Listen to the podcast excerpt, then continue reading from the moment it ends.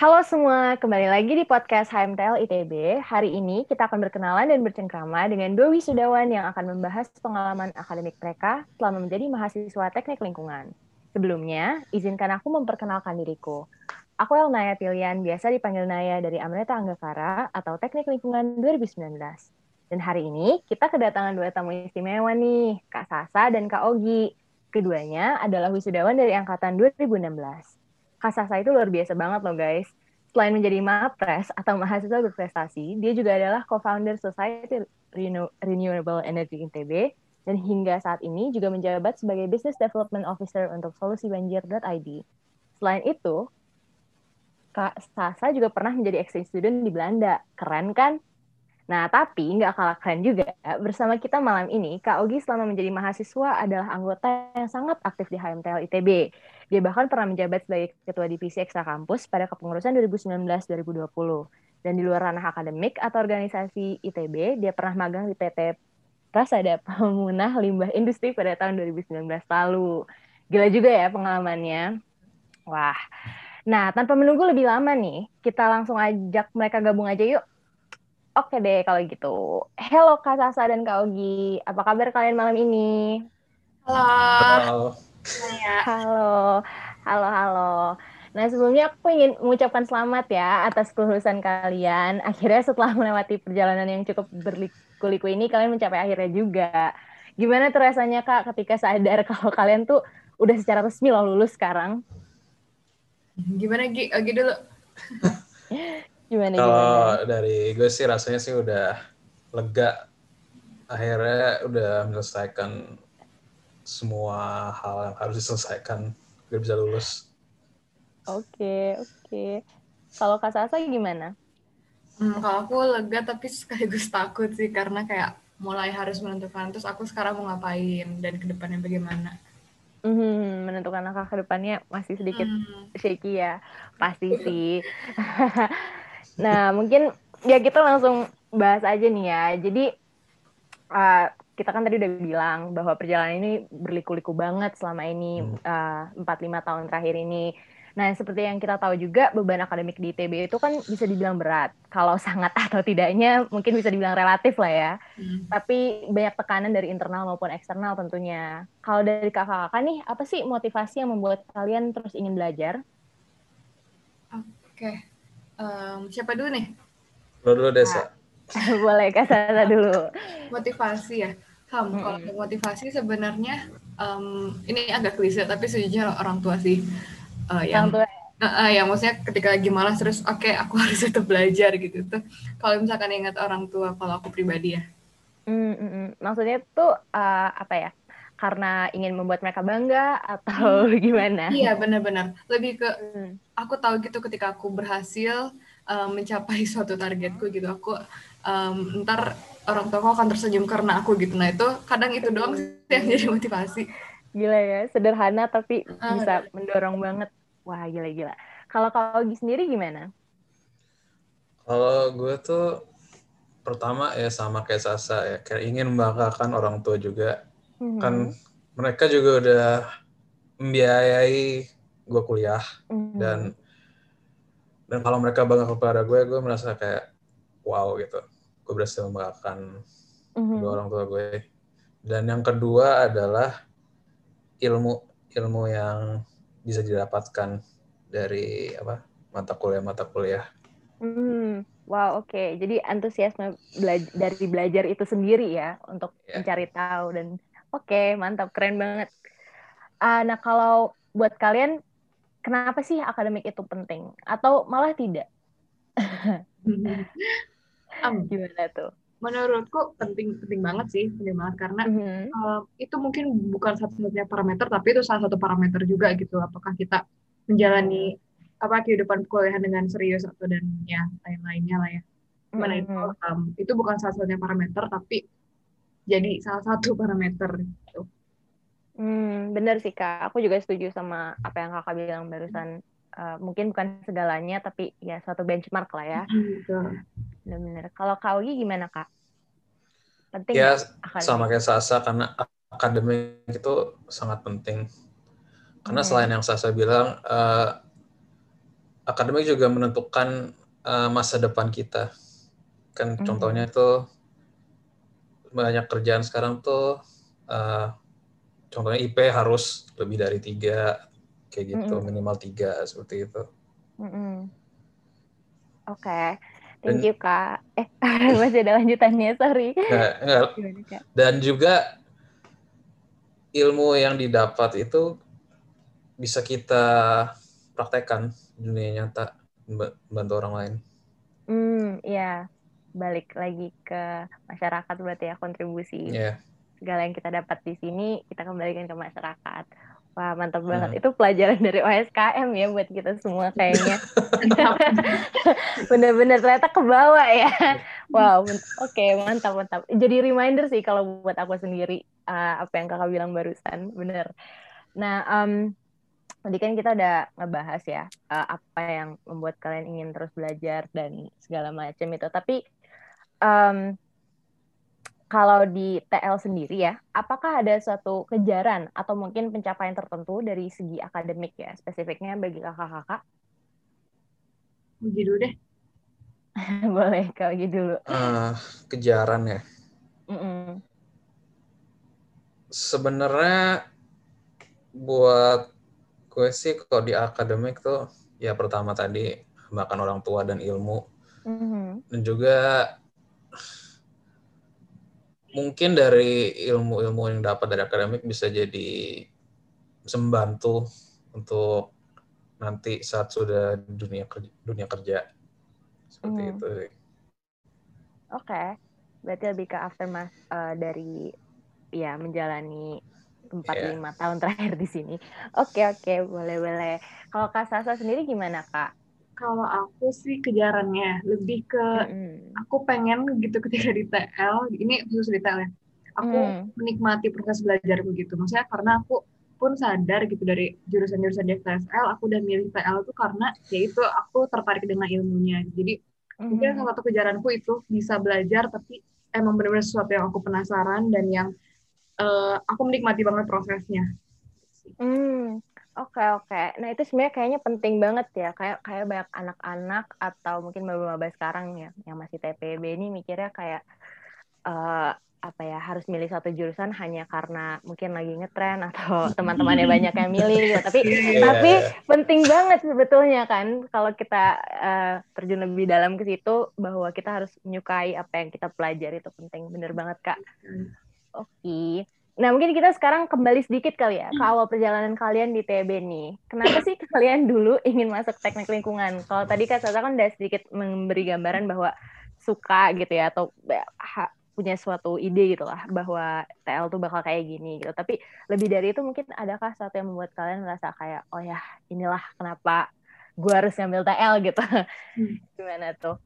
Mungkin Kak Ogi dulu. Eh, jujur aja gue eh, masuk TL karena kelempar.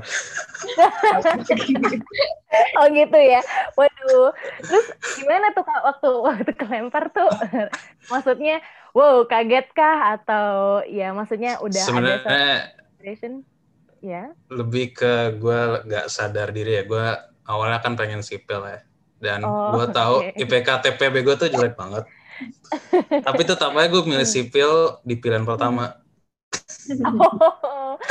ya, namanya nyoba untung itu kan. Kali Iya. aja nggak masalah sih. Oke, oke. Terus waktu masuk PL jadinya gimana tuh Kak rasanya? Awalnya gimana, waduh ini gue belajar apa ya di TL? Gue bisa jadi apa ke depannya? Dan Hmm. akhirnya gue uh, coba pelajarin tuh TL tuh Hmm. kayak gimana sih prospek ke depannya kayak gimana Hmm. dan juga ada dukungan dari orang tua kayak udah nggak apa-apa uh, kayak uh, nggak apa-apa lihat prospek TL tuh ke depannya di masa depan bagus banget jadi kamu Hmm. stay aja di Hmm. TL kayak gitu dan thank God ya Iya. beruntung saya struggling di sini dan akhirnya oke lah jadi ya lulus sekarang alhamdulillah oke kak Eh, kalau kak Sasa gimana tuh kak Kalau aku pengen masuk itu gara-gara aku tahu aku nggak akan suka sipil. Masih aku nggak terlalu menikmati gitu ya si ilmu sipil gitu. Tapi uh, ini juga menarik sih yang tadi Ogi bilang ya karena angkatan aku sebenarnya agak anomali gitu ya karena kita dari Hmm. satu orang Iya. cuma 20 orang yang benar-benar milih pilihan TL sebagai pilihan pertama gitu. ya ini freak Iya. banget maksudnya kayak 70 persennya itu adalah lemparan gitu sebenarnya. Iya ya. Menurutku tapi ini ini agak uh, flashback dikit ya karena waktu itu agak salah si FTSL ya dari fakultasnya untuk memperkenalkan si TL ini gitu karena dulu kita PRD-nya kebagian tentang TL di mana kita harus bikin koagulasi, flokulasi gitu dan Ya, ya semua uh, semua orang banyak apa ya mostly itu pada nggak suka banget gitu tidak menikmati si PRD itu Oh, gitu jadi iya, orang punya uh, first impression yang buruk terhadap TL jadi nggak pokoknya nggak mau TL gitu. jadi emang sedikit itu yang milih TL di pilihan pertama gitu. Tapi Hmm. untungnya si FTSL um, dari tahun ke tahun makin memperbaiki si metodenya gitu ya jadi hmm. alhamdulillah sekarang kan dibinati kan justru TL gitu jadi aku Mm-mm. kalau aku sendiri sih karena aku em, karena aku terpengaruh ibu aku juga kali ya, ibu aku dua TL terus Hmm. em, aku melihat juga eh, ini ilmunya tuh ilmu yang akan aku penasaran gitu belajarnya gitu nggak hanya belajar formalitas gitu cuman aku akan excited aja belajarnya gitu jadi aku milih TL I see, I see. Panjang juga ya. Eh Hmm. tapi itu ngeri loh ya, karena aku kan sekarang jadi punakawan tuh buat FTSL 2020 Oh, iya. Oh. dan iya dan aku tuh uh, ngelewatin sendiri gitu loh, tahu bahwa adik-adik ini tuh sering banget dapat stigma yang salah gitu ya, atau Hmm. Uh, gambaran yang salah terhadap teknik lingkungan gitu kan. Kalau Mhm. biasanya itu yang umum ditanyain tuh ini enggak sih, oh TL banyak kimia ya kak, males banget deh kalau harus belajar kimia. Padahal nggak juga nggak sih? bener Iya kayak Iya. stigma-stigma gitu yang emang perlu dirubah kali ya. Dan Mm-mm. ya alhamdulillah sekarang orang-orang udah makin aware lah. Nggak kimia doang kok betul betul gitu. Nah tapi em, jadi waktu awal masuk TL pastinya kalian tuh punya lah ya suatu ekspektasi atau harapan terhadap prodi ini gitu. Eh, setelah dijalani, apakah sesuai atau ada sesuatu yang benar-benar membuat kalian merasa oh no gitu. Gimana tuh? Em, Ogi dulu deh. Boleh kok gitu. gimana ya? Ah, tadi apa pertanyaannya? first impression First ya, impression. first impression. Ah, oh, oke. Awalnya gue agak takut juga ya, kan katanya tuh di TL bakal banyak kimianya dan kimia gue tuh jelek banget selama TPB 2 semester sampai Hmm. remet berkali-kali dan gue takut hal itu terjadi lagi di TL. Oh oke. Tak- Em, mm-mm. Tapi untungnya sih gak pelajaran-pelajaran kimia itu nggak sesusah yang gue dapat pas TPB jadi gue bisa melaluinya. Jadi aman-aman aja. Iya. Oke oke. Tapi eh, apa ya? Mungkin mm, sampai akhir gitu ya, sampai eh, kakak lulus sekarang ini, adakah ekspektasi yang nggak terpenuhi dari eh, yang kakak harapkan di awal masuk TL gitu? nggak terpenuhi mungkin buat gue nggak ada sih jujur aja Nggak ada udah ya? terpenuhi Oke. semua Mantap dong kalau gitu. Harusnya oke lah Iya, ya. iya. Oke oke. Thank you kak. Kalau kak Sasa gimana tuh kak? Oke, first impression ya. First impression aku belajar di TL jujur pas UTS UAS tuh nguli banget gitu. Jadi kita harus tulis Oh panjang gitu ya? Iya, maksudnya jadi kayak kayak eh, the- apa ya? The more kita bacot, the more nilainya bagus gitu. Bener. Aku Iya, nggak iya. suka sebenarnya. Jadi Jadi Iya. pas di ujian tuh anxious sendiri kan kayak ya Allah kayaknya jawabannya aku kurang panjang. Oke, panjangin lagi. mulai Sehat. nulisnya. Itu sih. Menurut kalian ujian. baca nggak ya? Makin Nah, panjang. makanya itu dia. Oke. Kadang kita mikir kan ini udah panjang-panjang dibaca nggak sih? Aduh. Ya, Tapi bener sih, aku juga waktu awal itu agak kaget pas dikasih ya. panjangin aja, panjangin aja. Bener-bener. Nah, jadi buat uh, apa ya? Buat kami-kami ini yang belum pernah mengalami kuliah offline sebagai mahasiswa teknik lingkungan, pengen tahu nih Kak, gimana sih rasanya? Apa bedanya? Karena kalian udah melewati dua-duanya kan, online dan offline gitu. Gimana tuh? Lagi dulu deh. lo dulu udah tadi. Bingung atau gimana nih lempar-lemparan? Bedanya online dan offline ya. Um, lebih ke kalau offline itu eh waktu online kemarin kan kayak kita juga masih awal-awal banget gitu sih dosennya masih belum Hmm. tahu gitu kayak uh, Mhm. enaknya pakai apa bahkan waktu itu kita kelas proyek pakai uh, apa line yang buat Pakai- live gitu loh. Pakai W, Iya. W, WA atau lain sih gue lupa. Line, WA. line pakai line. Oh, Ya, Iya, lain. itu masih masih ka- kacrukit, Mm-mm. jadi kayak ya Iya, nggak iya. enak sih. Dan karena kelasnya satu gede gitu kan, jadi Benar-benar. Tidak terlalu efektif sih aku lihatnya. Kalau offline itu senengnya tuh kayak em, ya bisa ngobrol sama teman sambil jajan, sambil makan gitu. Iya. Mm-mm. Interpersonal connection-nya kali ya pas Hmm. offline itu yang nggak didapatkan pas online itu. Hmm. Ada lagi nggak kak yang peruba eh, per- perubahan lagi sampean perbedaan yang paling signifikan yang dirasakan Hmm. selain platform belajar? Aku sih aku sen- aku personally ya em, sangat Mm-mm. bisa ini sangat bisa meneri- menyerap gitu ketika aku melihat dosennya secara langsung gitu jadi Oh, ah, lebih ngeh gitu iya iya iya, paham paham. Oke, kalau Kak Ogi gimana tuh kak? Ya, selain yang saya bilang, untuk kuliah online itu banyak banget distraksinya. Betul Jadi buka Zoom tapi ada tab YouTube gitu ya? Buka Zoom, sebelahnya YouTube, dikit-dikit Twitter. lihat HP, Iya. tutup Sering kamera terjadi. tidur. Nah itu tuh dilemanya paling ya paling besar buat semua kayaknya. Ya, Ditinggal tidur. Eh, terus gimana lagi tuh kak perbedaan yang paling signifikan yang kak- kakak rasakan? Ya kayak sehari gue sangat susah menyerap ilmu kalau cuma lewat video chat aja ya. Mm, oh, Kan kalau ya. Mm, Offline tuh kita bisa interaksi langsung kan sama dosen misalnya mm, nanya langsung bisa ketemu tem bisa nanya temen tentang sebelahnya kayak gitu gitu mhm, mhm. dan di offline kita cuma ngelihat aja Oh gitu. Aku kira nggak banyak bedanya karena offline online juga tidur gitu kan. Ternyata enggak ya. Oke. Oke deh kalau gitu. Tapi aku pribadi juga merasakannya sih. Jadi ya aku bisa relate akan hal itu. Eh, susahnya ya challenges lah mungkin ya challenges dari eh, kuliah online ini. Nah oke karena kita udah bahas kuliah nih ya. Ah, dari sekian banyak mata kuliah, ada nggak sih yang pernah bikin kalian merasa mau gila atau merasa salah jurusan bahkan dan sebagainya gitu ya? Saking wow susahnya atau uh apaan sih nih gitu? ada nggak?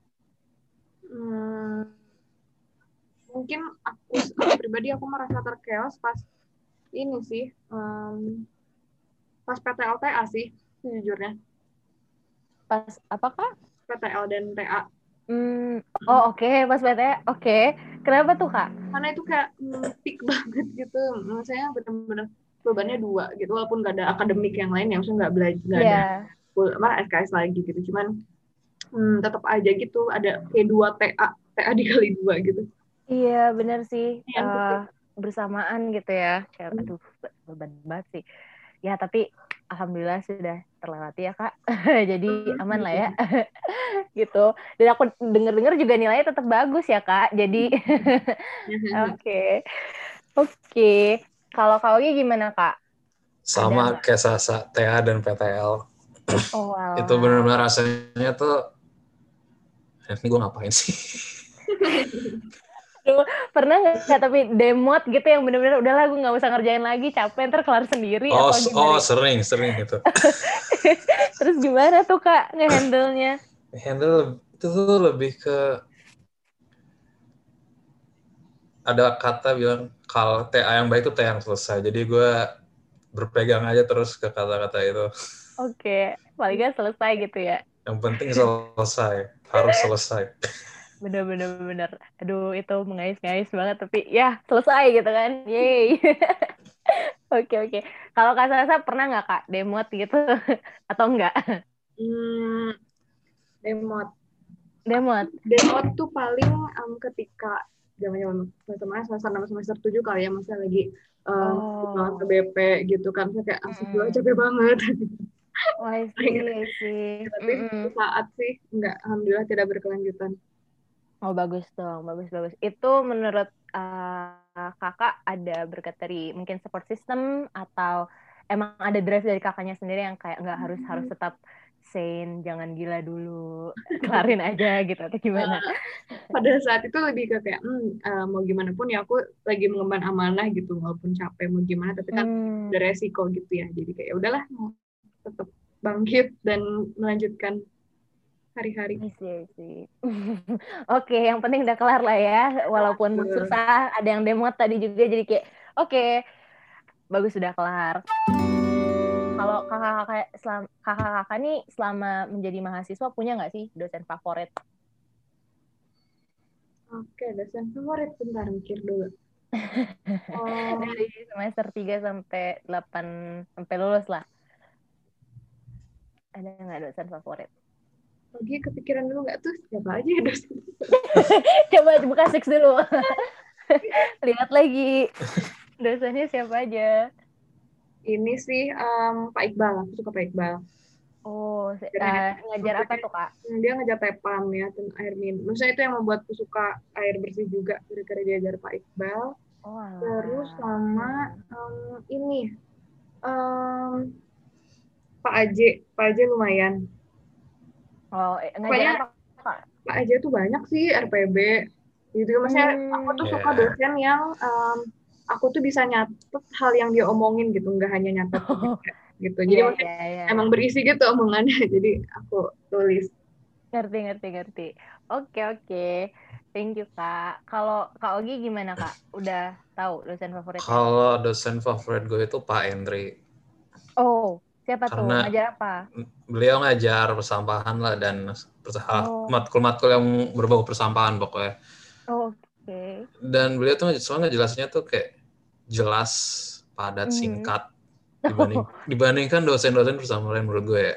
Iya. Yeah. Dan juga beliau yang kayak bikin gue oh menarik juga ya ini metode persampahan sampai gue ambil matkul pilihan gue tuh sampai landfill, oh. energi dari sampah. TA gue juga sampai tentang persampahan. wow, influential banget berarti ya beliau yeah. sama kakak. I see, I see. Oke. Okay. Nah, jadi tadi kan kita udah ngomongin mungkin ya, kita udah nge-cover sedikit susah gampangnya matkul TL gitu. Uh, itu udah dibahas jelas. Nah, aku penasaran sebagai adik tingkat yang masih menjalani semester 4, semoga lulus ya dengan matkul. Amin. Amin. Apa sih yang perlu aku dan teman-teman aku dari Amrita Anggakara perlu perhatikan semester depan? mungkin semester lima ya berarti atau ke depan-depannya lah gitu buat Askara Darani juga. Hmm. Uh, uh, kalau untuk semester lima gitu ya semester lima tuh uh-huh. uh, banyak yang bilang bahwa ini titik titik di mana kamu menentukan apa yang kamu suka gitu apakah air limbah air cair air cair oh. air bersih. Air cair. air, cair. Air cair oke. jadi nggak apa-apa kalau misalkan di semester empat kamu um, apa namanya tidak tidak apa merasa kayak ya ilmunya gitu-gitu aja tenang aja di semester lima menakjubkan semua kok tugas-tugasnya hmm. dan lain-lain. Hmm. jadi dan itu menurutku tapi manfaatkan juga sih karena menurutku ini semester lima juga si core dari ilmu TL-nya juga sih. Hmm. Core itu karena uh, banyak hard engineering hmm, materialsnya atau banyak konsep yang intinya di situ gitu oh baru dikenalin di situ ya semester lima I see, I see. Oke, okay, ya semoga ya baik-baik saja semester depan. Karena aku dengar-dengar cukup intens ya. Kayaknya kakak tingkat aku yang di angkatan 2018 sekarang nih pada, aduh capek ya, banget. Lumayan. lumayan ya. Lumayan sih. Nguli atau nguli atau emang tadi karena konsep yang perlu diserap itu baru dan karena core-nya gitu? atau emang karena tugas dan karena matkulnya juga susah sih masa kayak PFK RPB itu kan menurutku susah ya oh iya iya iya uh, katanya hampir ada yang bilang kayaknya susah banget lulus ya dapet D aja hmm. alhamdulillah katanya betul aduh ya yeah. ampun oke doain ya kak aku hmm. ya doain saja oke okay. kalau lagi gimana kak ya sama ya kayak saya sih siap-siap aja untuk semester lima siapin apa nih kak? siapin mental dan oh. siapin skill menulis kalian, skill belajar Aduh, juga. Ampun, ampun. Kayak semester 4 kurang aja, tapi ya udah deh ya, jalanin aja yang penting kelar. semester yang paling seru buat kalian berdua tuh semester apa? Berapa? Dan kenapa? Hmm, seru. Oh, menurutku ya, menurutku semester 3 karena kita sambil peka gitu. oh iya, bener ya. Hmm, jadi uh, apa ya? Sama temen tuh uh, interaksinya banyak aja orang gitu ya, ntar di kelas Hmm. final gitu-gitu kan. Terus Iya, iya. um, apa di di kelas pakai Slayer gitu-gitu seru sih.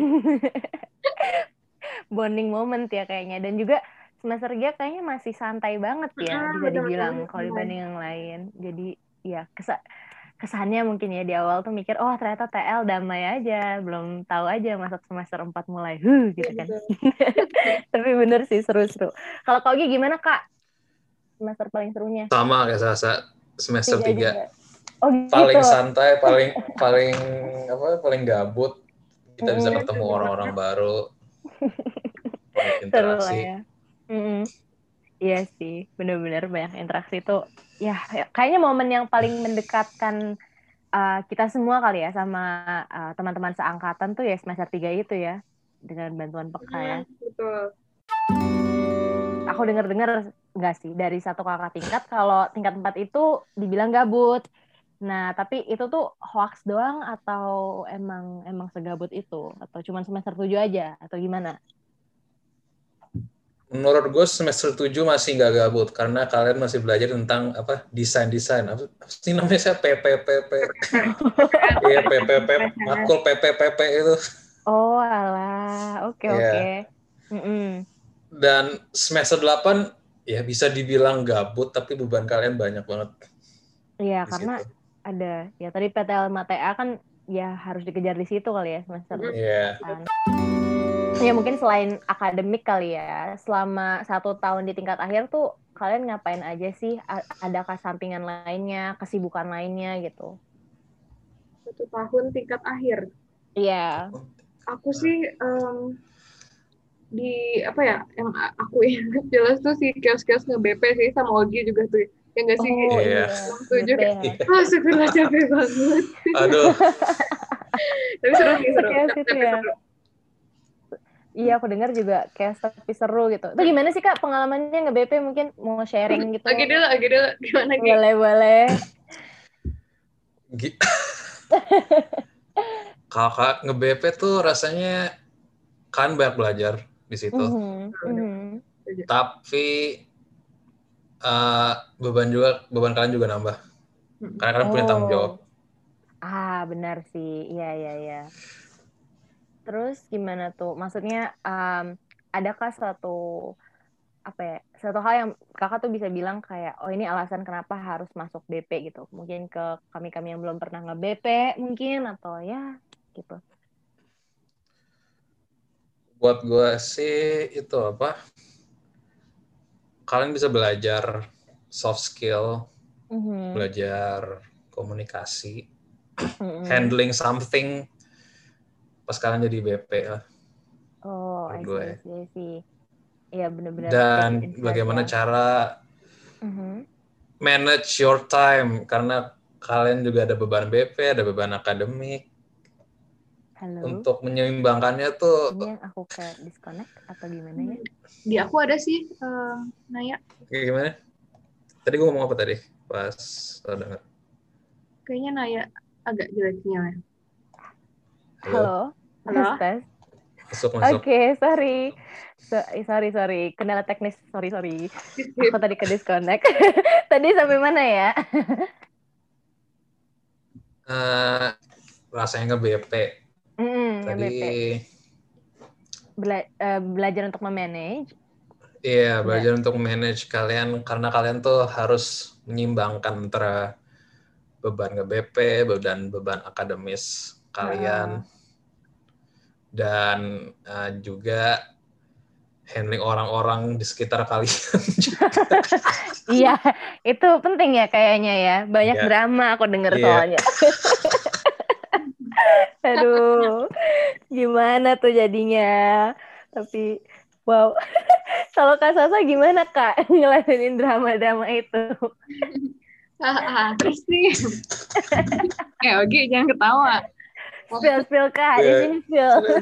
Kalau aku sih ya, aku ngerasa itu satu tahun tercapek sih. Maksudnya kayak Hmm. em, aku bener-bener tiap hari pulang malam gitu. Apalagi rumahku jauh di Kopo guys. Jadi kayak Ya. lumayan ya. Iya. Mm-mm. Terus tapi ya sih aku setuju banget sama Ogi kan di situ benar-benar belajar dan em, sebuah titik poin juga aku berkembang gitu ya. Semoga menjadi yang lebih baik gitu. Cuman benar-benar mm, aku mendapat banyak pengalaman yang eh, dari dulu aku suka berorganisasi gitu. Cuman ketika nge-BP kemarin tuh banyak hal yang aku baru tahu juga gitu. Oh, kayak gini ternyata gitu. Eh, Hmm. menurutku agak tapi tem- semangat teman-teman yang lagi nge-BP ya kalau denger ini Iya. jangan jadi DM lah harus jadi guys. Semangat, Tapi semangat, ya semangat. gitu ya pasti capek gitu ya pasti capek dan Mm-mm. sejujurnya pasti mm, banyak juga ekspektasi kalian yang em, tidak sesuai maksudnya hal-hal Hmm. dari ekspektasi kalian gitu banyak kecewa dan lain cuman menurutku dari situ tuh nggak sama sekali nggak ada yang percuma gitu pasti Em, pasti ntar tuh ada benang merahnya lah gitu oh kemarin tuh aku di HMTL ngerasa kayak gini untuk Mhm, ini gitu mhm. untuk aku menjadi orang seperti ini gitu gitu tuh pasti ada I see, I see. Jadi, jadi bisa dibilang, mm, ya gimana kak? jadi ya jangan apa ya nggak ada yang sia-sia jadi semangat teman-teman Semangat Pasti yang dapat BP. hikmahnya. Hmm. Pasti lah ya. Jadi sangat-sangat recommended lah ya nge-BP ini, bisa dibilang. betul Oh, Yep. jadi Iya. staff, kadif, kabit. Oke deh, semoga pada semangat yang lagi nge-BP kalau denger ini ya. Uh, keep going guys, semangat. Oke, nah sekarang um, mungkin tadi kan di awal aku mention ya kak, uh, apa namanya kakak tuh pernah kak Sasa ya, kak Sasa pernah exchange. Nah itu uh, kakak exchange ke mana ya waktu itu? Eh, oke waktu itu kebetulan aku pas semester 5 ya em, Agustus, Mm-mm. September ke ini ke Belanda waktu itu jadi lagi Oh. ada pertukaran Mm-mm. antara si univ sana sama di ITB-nya jadi dua Mm. orang ke sini terus dua orang ke sana I see, I see. Itu uh, nama kuliahnya apa kak? Eh nama Em, kuliah. dia tuh di kota kecil sih sebenarnya maksudnya bukan di Amsterdam untuk Groningen gitu ya Hmm, Eh, di Leeuwarden nama kotanya terus nama eh, kampusnya Van Hal Larenstein terus itu aku sebenarnya jurusannya di Mhm. em, jurusan kimia teknik kimia chemical engineering Oh, alah. tapi emang eh, jadi di sana ada minor programnya gitu tentang Mm-mm. pembuatan teknologi sebenarnya tuh SKS cuma berapa ya? satu semester SKS lah emang aku cuma satu semester juga Oh, I see, I see. Nah, minor program ya, Kak. Tadi kalau sebut-sebut itu kan. Minor program tuh apa sih, Kak? Eh, minor program tuh kayak kayak ini apa namanya Em, jadi kok di ITB juga ada gitu minor program misalnya kita Hmm. anak TL kita mau ngambil minor programnya plano itu bisa teman-teman kita juga ada anak 16 jadi dia tuh Far. mm Alvar jadi Hmm. semacam apa ya eh, suatu keilmuan lain untuk menunjang si jurusan kita gitu kalau kita kepo penasaran gitu Hmm. Pokoknya ngambil dari bisa dari fakultas sekolah lain atau dari institut lain lah ya. Betul, heeh, Yep. ya. Oke, oke. I see, I see. Dan itu tuh eh, kakak sampai di titik memutuskan dan juga proses eh, ngambil exchange-nya tuh gimana kak? Kalau boleh diceritain secara singkat Nah, mungkin. jadi sebenarnya kalau di eh, TL itu ya ada exchange Hmm. tahunan dari EHIME EHIME itu dari Jepang nah si EHIME ini Oh, biasanya iya. ada dua program antara yang satu bulan atau enam bulan nah waktu Mhm. itu aku daftar yang satu bulan kayak biar Oh. jalan-jalan kan gitu Iya, Bener sih. Terus Mm-mm. em, tiba-tiba pada saat itu lagi ada tawaran juga ke Prodi TL bahwa eh, ada nih exchange untuk ke Belanda selama satu semester. Mm-mm. Eh, tiba-tiba waktu itu ada dosen yang nawarin aku, Sasa mau nggak kalau yang ini aja? Terus eh dibayarin ya udahlah aku dibayarin dia langsung aja cabut. Iya, udah banyak kan ya udah aku cabut Nah, ya udah Iya, aku iya. akhirnya sama teman aku Nisa Mm-mm. sana berdua terus Mm. Eh berarti kakak ke sana ya atau belajar ya tetap di Indonesia juga? sana Atau sana totalitas di sana Seta, eh, satu semester berarti ya di semester semester aku kabur gitu di saat teman-teman teman-teman FF itu mereka semester lima ya laprak labling dan lain-lain aku kayak hmm, jalan-jalan Aduh, sas. Waduh, kasihan banget kau gini tinggal. Iya. Aduh.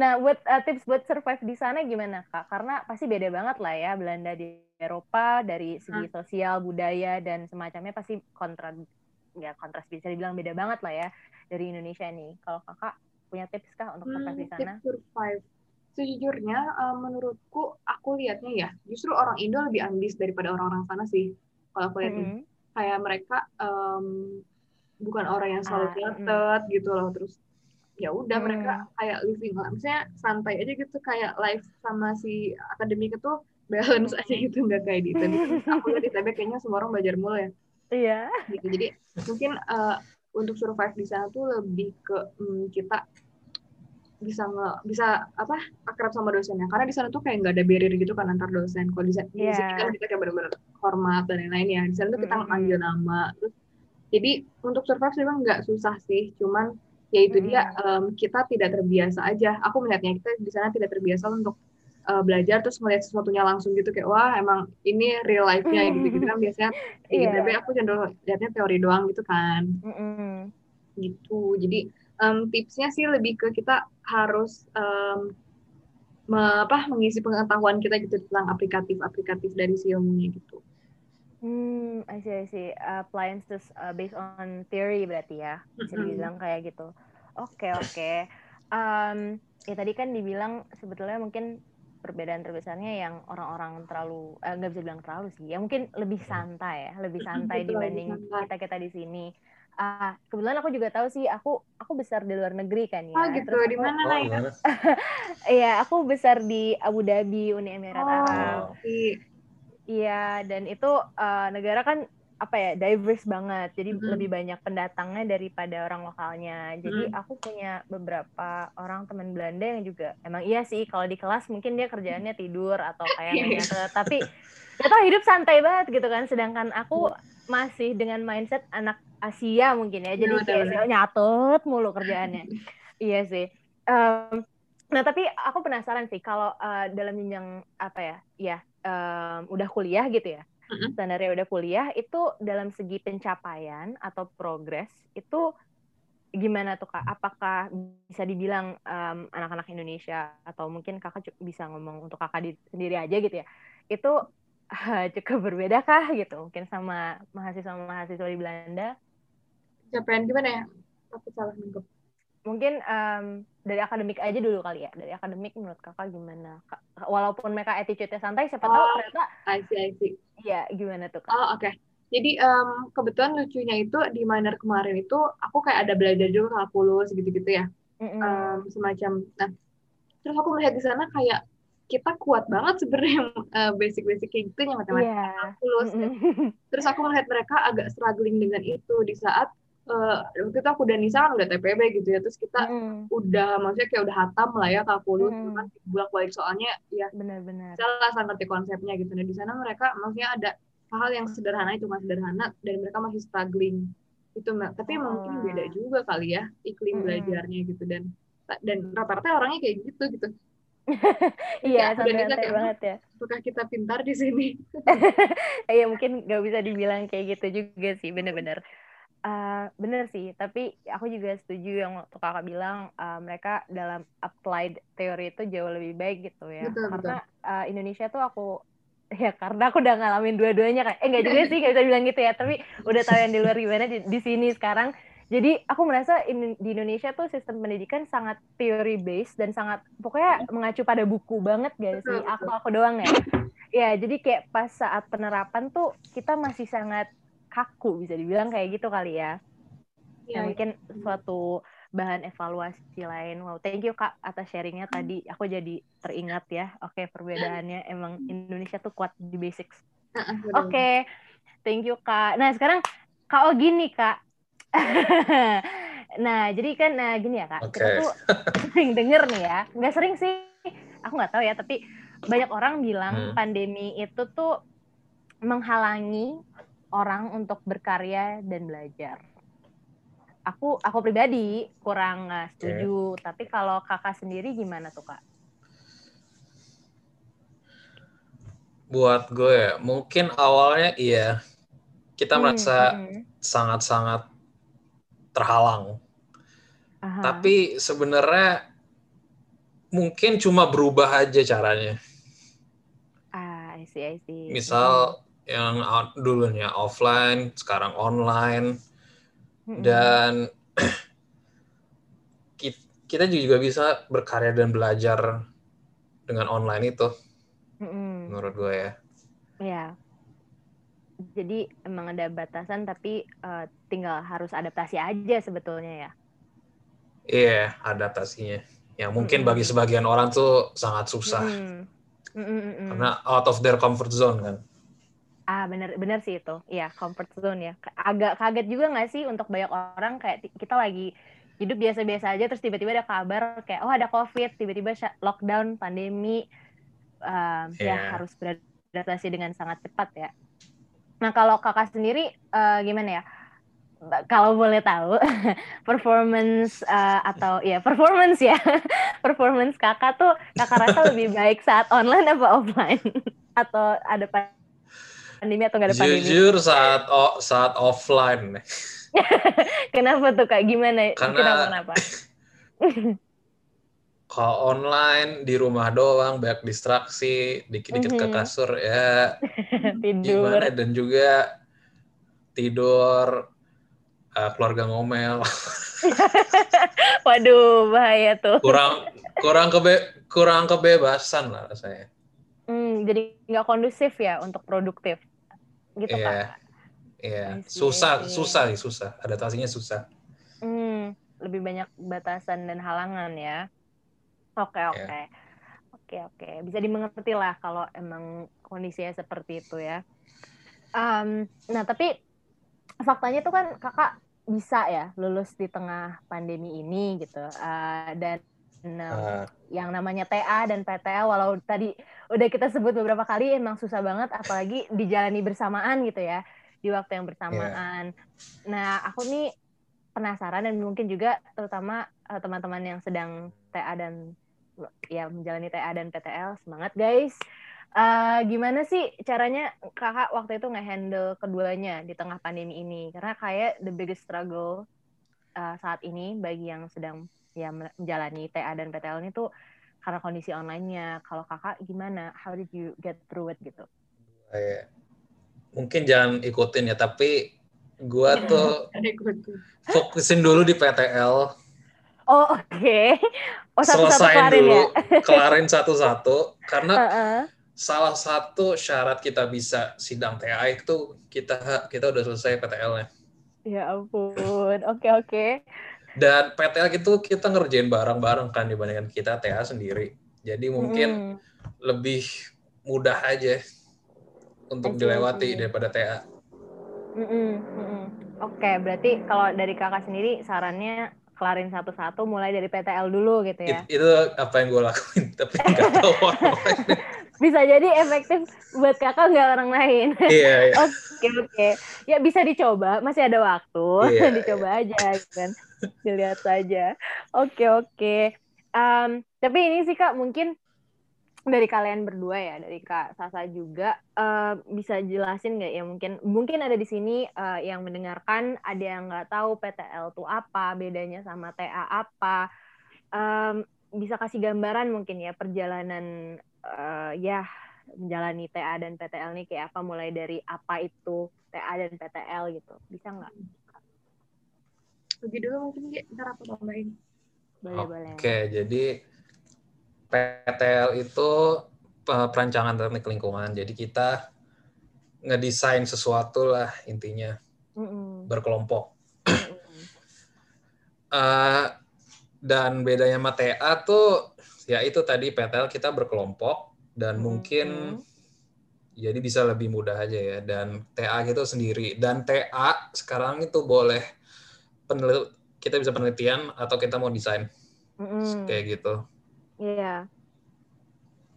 Kalau kakak sendiri kemarin milih apa kak TA-nya? Desain apa penelitian?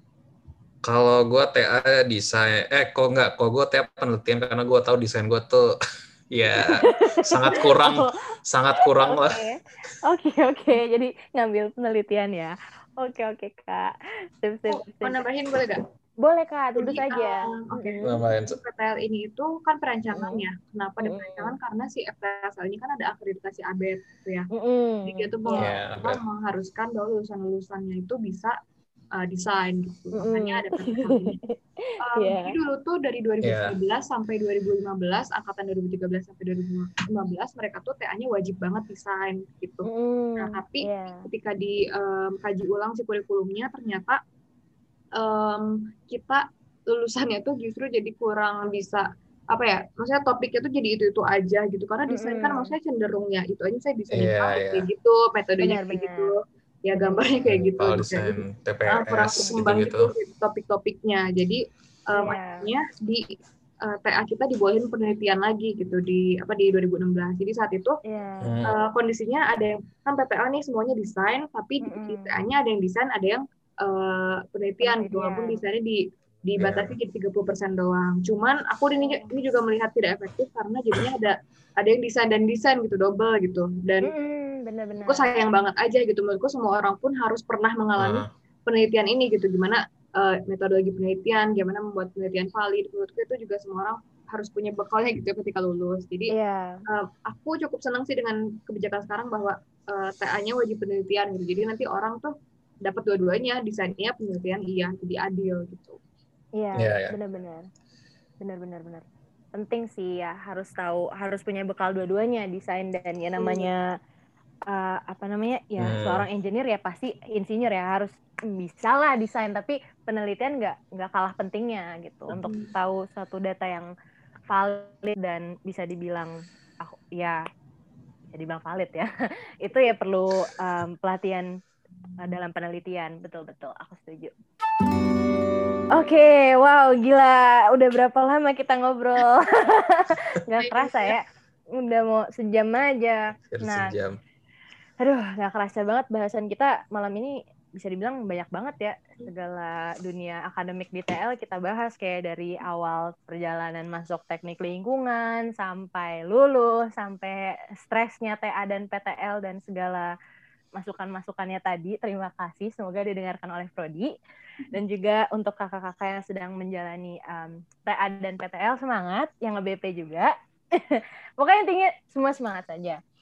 Nah, jadi sekarang nih sebelum kita mengakhiri sesi podcast ini, uh, kakak-kakak mau ngasih pesan kah buat yang masih kuliah di TL? Mungkin suatu ujangan, semangat, atau bagaimana? Terserah. Jangan. Oke dulu deh, Oh, jangan lah. Dengan boleh, boleh, boleh. pesan gue selalu semangat, Mhm. usaha kalian nggak akan sia-sia kok. Kalau kalian selalu Mhm. ya berpegang teguh sama mimpi-mimpi Hmm. kalian. Kenapa alasan-alasan kenapa kalian kenapa masuk ke TL ini? Tetap berpegang ke situ. Oke, oke. Ada lagi, Kak?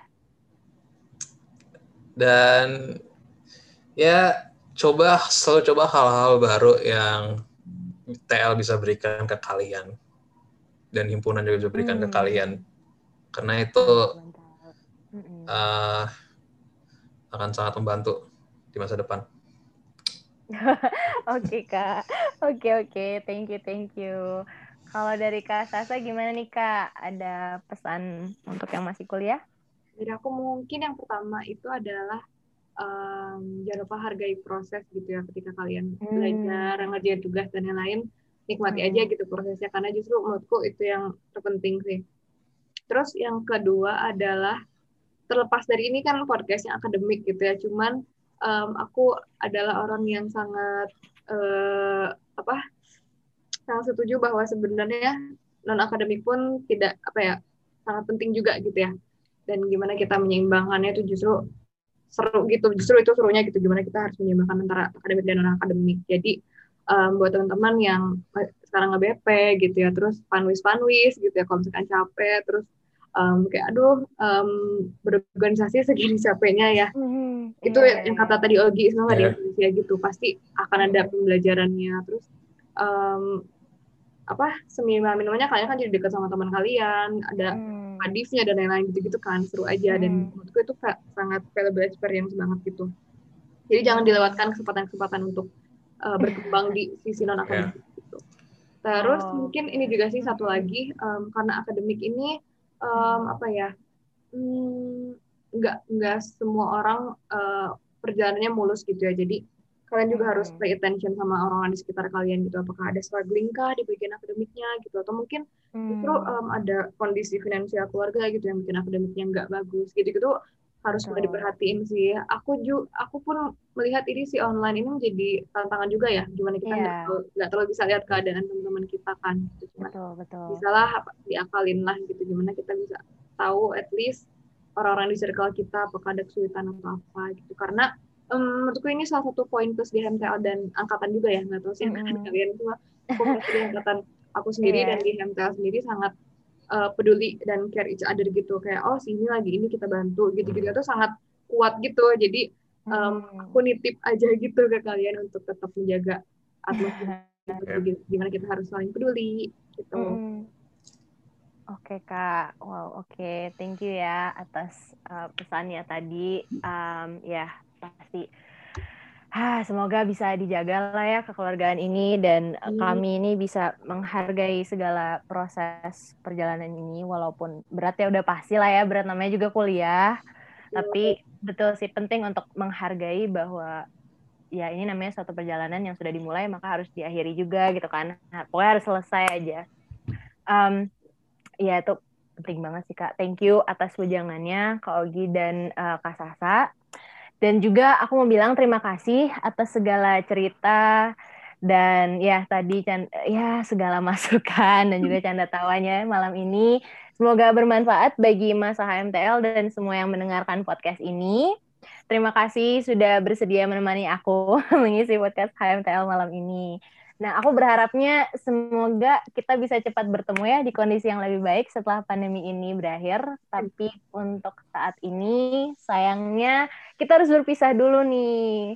Dan jadi um, sebelum aku tutup sesi podcast ini, aku ingin mengucapkan selamat sekali lagi kepada kalian berdua. Semoga sukses untuk segala mimpi, karir, target, atau apa pun itu yang kalian kejar ke depannya uh, di mana pun kalian berada semoga selalu sukses dan ya mungkin yang paling penting ya dari aku adalah semoga terus bahagia gitu Oke, terima kasih kakak-kakak. Iya, makasih juga Nay. Makasih juga Nay. Iya, sama-sama. thank you, thank you. Terima kasih juga bagi kalian yang telah mendengarkan atau menyisikan waktu untuk mendengar podcast ini. Sampai jumpa di sesi podcast berikutnya. Dadah.